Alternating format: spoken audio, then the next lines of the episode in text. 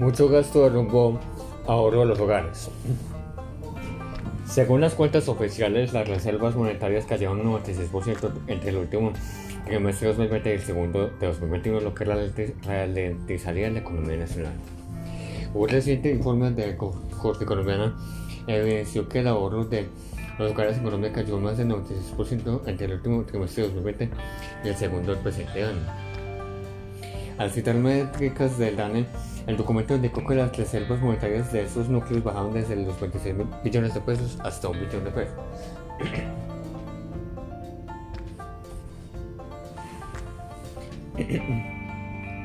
Sin embargo, hay que subrayar que ya se venía reduciendo ese colchón toda vez que al cierre de 2019, según la actividad estadística, totalizaba 57.7 billones de pesos. Luego se había hecho hincapié en que el 19.6% de los hogares tuvo que echar mano a sus excedentes para resistir el embate de la crisis sanitaria. De acuerdo con el profesor Raúl Cardona, director del consultorio financiero de AFIT, durante el confinamiento vivido entre marzo y septiembre de 2020, también hubo un cese del consumo teniendo en cuenta que los sectores de entretenimiento como restaurantes, hoteles y turismo están cerrados. Esa pausa en el gasto alivió los índices de ahorro entre quienes conservaban sus empleos cuando el país atravesaba aquella coyuntura. Gasto postergado. El docente explicó que el programa de acompañamiento a, deudores PAT permitió que muchos usuarios de los establecimientos de crédito pospusieran los pagos de sus obligaciones y contaban con una mayor liquidez que igualmente fue puesta en sus reservas de capital. Sin embargo, desde que su perspectiva era lógico que la, apertura económica estimulara nuevamente el gasto y esos ahorros se fuesen reduciendo progresivamente. De acuerdo con Jaime Aramillo, cofundador y asesor de finanzas emocionales, aquí hay un fenómeno muy psicológico porque cuando yo paso de restringirme, pues se reabre la economía, es como cuando a un caballo le abren el corral y sale desbocado. La gente entró en este, en este ritmo de gasto porque gastar es chévere, pero, no es pero eso es peligroso.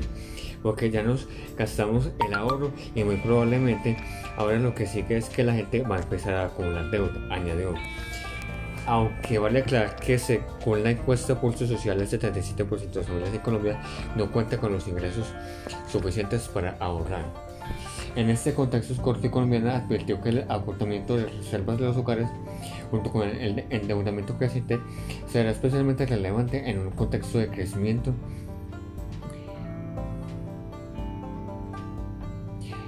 De, del costo, eh, corrijo, de, de, relevante en un contexto de incremento del costo el costo de vida teniendo en cuenta, por ejemplo, la subida del precio de alimentos y transporte, riesgos a la vista. A vez recordó que el encarecimiento, encarecimiento de bienes y servicios básicos se ha presentado en parte por la crisis logística y portuaria internacional, que ha tenido efectos negativos en las industrias. Esta tormenta de puede terminar mal porque tiene la capacidad de generar un desequilibrio económico global y podemos entrar fácilmente en una recesión. Y si no tenemos reservas, pues no estaremos preparados para una eventual época de crisis. Esa misma apreciación la comparte Raúl Ávila, docente de Economía de la Universidad Nacional, quien afirmó que contar con menos dinero en reserva puede causar vulnerabilidad financiera ante nuevos periodos de estrés económico. Además añadió, no tener reservas frena el crecimiento económico porque la gente ya no tendrá más capacidad para gastar en bienes, lujo, vestuario, diversión y esparcimiento. Este planteamiento del profesor Ávila es corroborado por Kofi Colmena, en cuyo informe se subraya que el consumo doméstico aporta el 70% de la generación de riqueza en el país. De hecho, en el documento mencionado, mencionado este último trimestre de 2021, el consumo de los hogares empezará a, moderar su dinámica ante el agotamiento del ahorro acumulado durante la pandemia. Volvimos lo mismo. Para el profesor López, una de estas métricas reflejan que hay un torno hacia el hábito de no generar ningún tipo de ahorro, como lo ha indicado ya diversos estudios en el pasado sobre la futura financiera de los colombianos.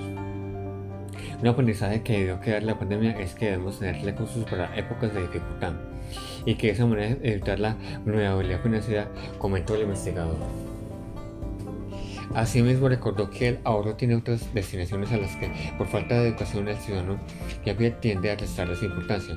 Por ejemplo, hizo hincapié de reservas de cara a la vejez, pues a su modo de ver, aunque los jóvenes creen que nadie se va a pensionar, el sistema tradicional, cada quien es responsable de asegurarse para su retiro. Se nos olvidaron las reflexiones hechas en los confinamientos y mermar los gastos y volvernos a la misma situación de no tener muy orden, eh, ordenar las finanzas y no poder cumplir con los objetivos del ahorro puntualización. Radiografía. Una crisis, una crisis de largo aliento. El consumo en los hogares en Colombia totalizó 67 billones de pesos en octubre, que es un 9% anual, tal como lo reportó firma Radar. Sin embargo, según la consultora, el precio de los bienes y servicios para el décimo mes creció 4.5% interanual en Colombia. Una tasa que, según Radar, supera el aumento del salario mínimo causando un decrecimiento anual capacidad de compra del 1 menos 1.4%. En ese orden de ideas, un sondeo aplicado encontró que efectivamente el 57.7% de los consumidores en el segmento ingresos bajos consideró que, puede comprar menos cosas frente al mes pasado, por lo que al contar con menos ahorro, frenaría más el gasto doméstico. Según no había reportado el del 19.6% de los hogares de Colombia había tenido que gastar esos fondos de reserva para poder asistir en de los eh, confinamientos en gastos domésticos de cada hogar.